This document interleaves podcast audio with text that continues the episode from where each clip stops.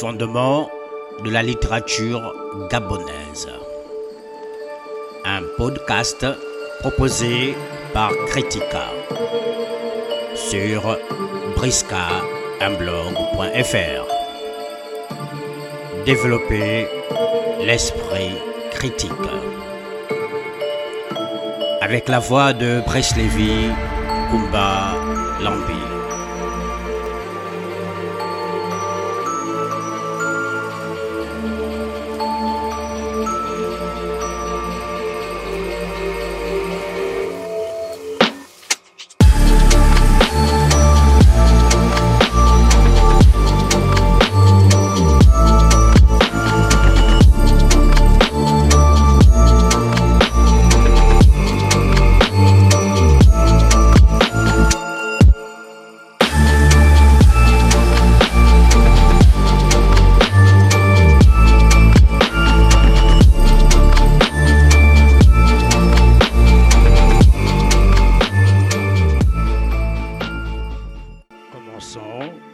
Une approche structurale du roman Au bout du silence de Laurent Obondo. Elle vise à identifier l'organisation du récit dans l'intérêt de dire le sens. Lire, c'est toujours déjà quêter le sens du test là où il se trouve. De par l'analyse structurale, le sens se déploie à travers tout le test et toutes les parties du test sont pleines de sens. Disent le sens, le questionnent. Lisant le test de Laurent Ovondo, nous sommes toujours déjà impliqués dans une quête visant la problématique du sens. L'on s'intéresse à la structure de l'œuvre parce que la structure fait sens. La forme donne sens. Le roman Au bout du silence se tisse autour de trois chapitres. Ombre, la saison d'absence et les épousailles.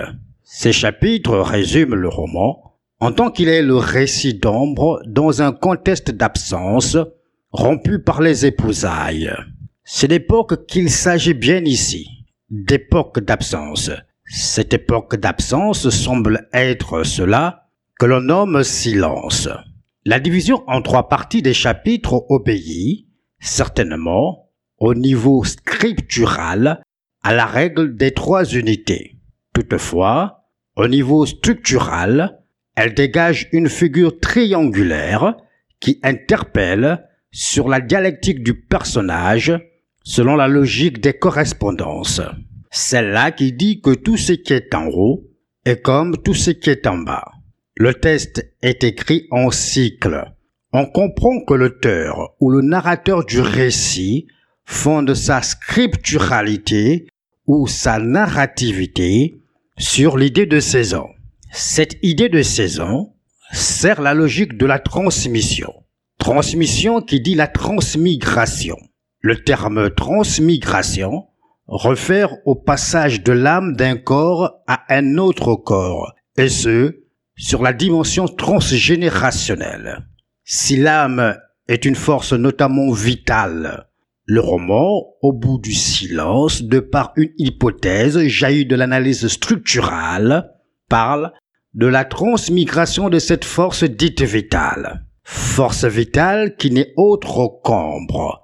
On comprend que cette force transmigre, passe de corps en corps, et ce par le truchement de l'élu générationnel.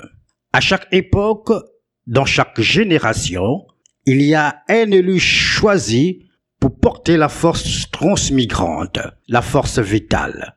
La structure du récit sert d'illustration à cette transmigration. Le roman au bout du silence s'ouvre par le cycle d'Anka, puis se poursuit par le cycle de Rediwa. On arrive au cycle d'ombre, on continue par ceux d'Anka, de Kota, de Nindia, pour s'achever par le cycle d'Anka à nouveau. On a ainsi l'idée d'une circularité, d'une structure circulaire qui contient en elle-même la triangularité. La structure circulaire sert de véhicule à l'idée d'un éternel retour du même. Quelque chose, de génération en génération revient. Ce qui a été sera. La structure circulaire illustre donc ce que l'on peut appeler être la tradition. Le roman Au bout du silence est donc le récit de la tradition en tant que permanence de la transmission de la force vitale autour de laquelle s'identifie une communauté à la faveur d'un acte fondateur, d'une genèse, d'un commencement. L'idée de cycle porte en elle la façon dont le test évolue et comment il se charge de sens, de signification. Le cycle de Redira est fortement marqué par l'inquiétude face à l'inadéquation des saisons et surtout du fait de l'absence d'ombre qui aurait dû être déjà là. Le cycle d'ombre est chargé de colère, conséquence de l'errance, de la faim, de l'absence de l'amant, au temps et au lieu du rendez-vous. Le cycle d'Onka manifeste la tristesse consécutive à la perte tragique d'un être cher. Le cycle de Kota met en scène le traumatisme et l'humiliation de l'homme qui a tout perdu. Il correspond à une crise majeure, le dégarpissement du village ancestral, le passage de l'ancestralité à la modernité. Le cycle de Ninja déploie le désir d'enfant et la responsabilisation sociale de la femme, la féminisation de la société face à la dévirilisation de l'homme, effet du chaos introduit par le nouvel ordre de choses, le modernisme. L'analyse des cycles porte l'accent sur une sémiotique des émotions, montrant la déliquescence intérieure face à la transformation extérieure du monde, mais également les nouvelles opportunités qui vont avec les métamorphoses sociales, psychiques et existentielles. On assiste au devenir liquide de la société. Cela signifie que les liens se fragilisent, les rôles s'inversent, les valeurs se perdent, les repères se disloquent. C'est peut-être là le sens réel de l'inquiétude du grand-père, les conséquences d'une société devenue stérile. Inquiétude, colère, tristesse, humiliation, désir, mais également espoir. L'espoir d'enfanter, même au sein du carreau. L'espoir de bruire, même dans le silence. Continuons par l'analyse conceptuelle debout du silence. Cherchons à déterminer le sens du silence, tel qu'il se laisse lire à travers le roman. Le prime abord. Le silence a trait au temps relativement aux saisons. Chaque saison dure un certain temps, notamment les deux principales saisons, la saison sèche et la saison de pluie.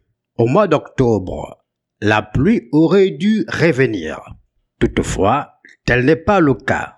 Le ciel reste lisse, inadéquat, d'où le caractère étrange de la saison.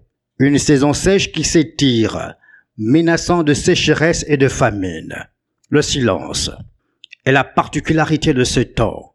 Un temps étrange qui ne reflète rien de ce qui doit être en pareil moment, où la saison sèche persiste en pleine saison de pluie.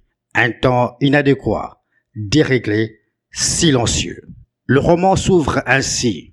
Un ciel inadéquat. Il ne correspond à rien. Surtout pas à octobre.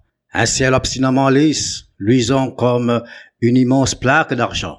Il est d'un bleu pâle virant au gris, le soleil dans sa course semble l'astiquer. Les jours passent et toujours pas les nuages sombres qui doivent le tourmenter en pareille saison. Il se contente d'être là, au-dessus des têtes, inutile, insensible à la longue attente des champs brûlants de soif. D'un certain point de vue, ce ciel inadéquat fait allusion au dérèglement climatique qui fait penser qu'il n'y a plus de saison. D'un autre point de vue, le ciel inadéquat reflète un silence profond, celui de la montagne. La montagne se tait et dit cas à son grand-père, c'est quand la saison sèche refuse de finir? Ce silence de la montagne maintient le grand-père, réduit dans une posture inquiète.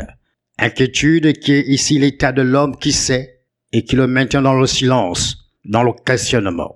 Que c'est Rédiwa et qu'est-ce qui le tourmente tant?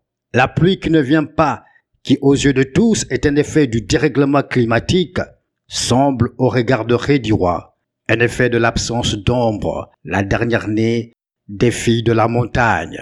En effet, une montagne sécrète se profile à l'horizon de qui peut la voir et enfonce profond ses racines dans la contrée qui lui sert de vallée. Quand les soupirs envahissent la saison, immanquablement, la montagne accouche d'une fille qu'elle part d'ocre et de carolin. Cette fille née par la seule force des soupirs est féconde, d'une fécondité à verdoyant le désert le plus aride. Son visage est empreint de gravité, c'est qu'elle a faim, et c'est déjà que seul le regard de l'amant peut la rassasier. Il n'en saurait être autrement. Voilà mille saisons que la montagne accouche, et que ses filles s'en vont affamées, chercher le regard de l'amant qui donne droit au repas. Elles s'en reviennent toujours comblées, c'est pour cela que Rediwa s'interrogeait. La saison était pourtant au soupir, et son regard cherchait en vain la dernière née des filles de la montagne. C'était de ne pas la voir poindre à l'horizon qu'il soupirait. Le silence est donc en second lieu l'absence, l'absence de la présence. Présence entendue ici comme étant ce qui encadre le regard. D'une manière courante, le silence renvoie à l'absence de bruit, donc à une relation à lui. Dans l'univers qui nous concerne ici, le silence est une relation au regard. Le silence, ce n'est pas le fait de ne rien écouter, mais celui de ne rien voir. Le silence est ici une relation au regard marquée par l'absence de vision. Absence de vision caractérisant l'ignorance, L'ignorance qui n'est autre que l'aveuglement aux sollicitations géniales.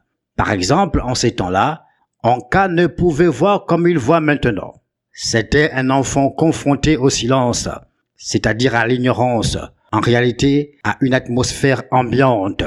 De l'autre, le silence est la posture de l'homme qui sait, de celui-là dont le regard scrutateur est encadré de vision de celui-là dont les yeux voient ce qu'il y a derrière toute chose, à l'instar de Rédiwa. Rédiwa scrutait l'horizon le matin, il scrutait l'horizon le soir. Il ne disait mot. Son silence se brisait parfois par un soupir, mais il ne disait mot. Jusqu'au jour où, ayant soupiré, il laissa s'échapper ce murmure. La montagne c'était. Le silence est donc une relation au regard marqués par l'ignorance ou la connaissance. Connaissances qui ne sont autres que les secrets des masques, livrés à la faveur du don des yeux qui voit s'écrire derrière toute chose. Aussi, en cas pour qui à l'horizon rien de particulier ne le frappe, attend-il avec impatience l'âge où les masques livrent enfin leurs secrets, l'âge où il aura enfin les yeux de Rédirois, c'est-à-dire cet outil de perception permettant de voir ce qu'il y a derrière toute chose. Si le silence est une relation au regard, c'est parce qu'il est spatialisé.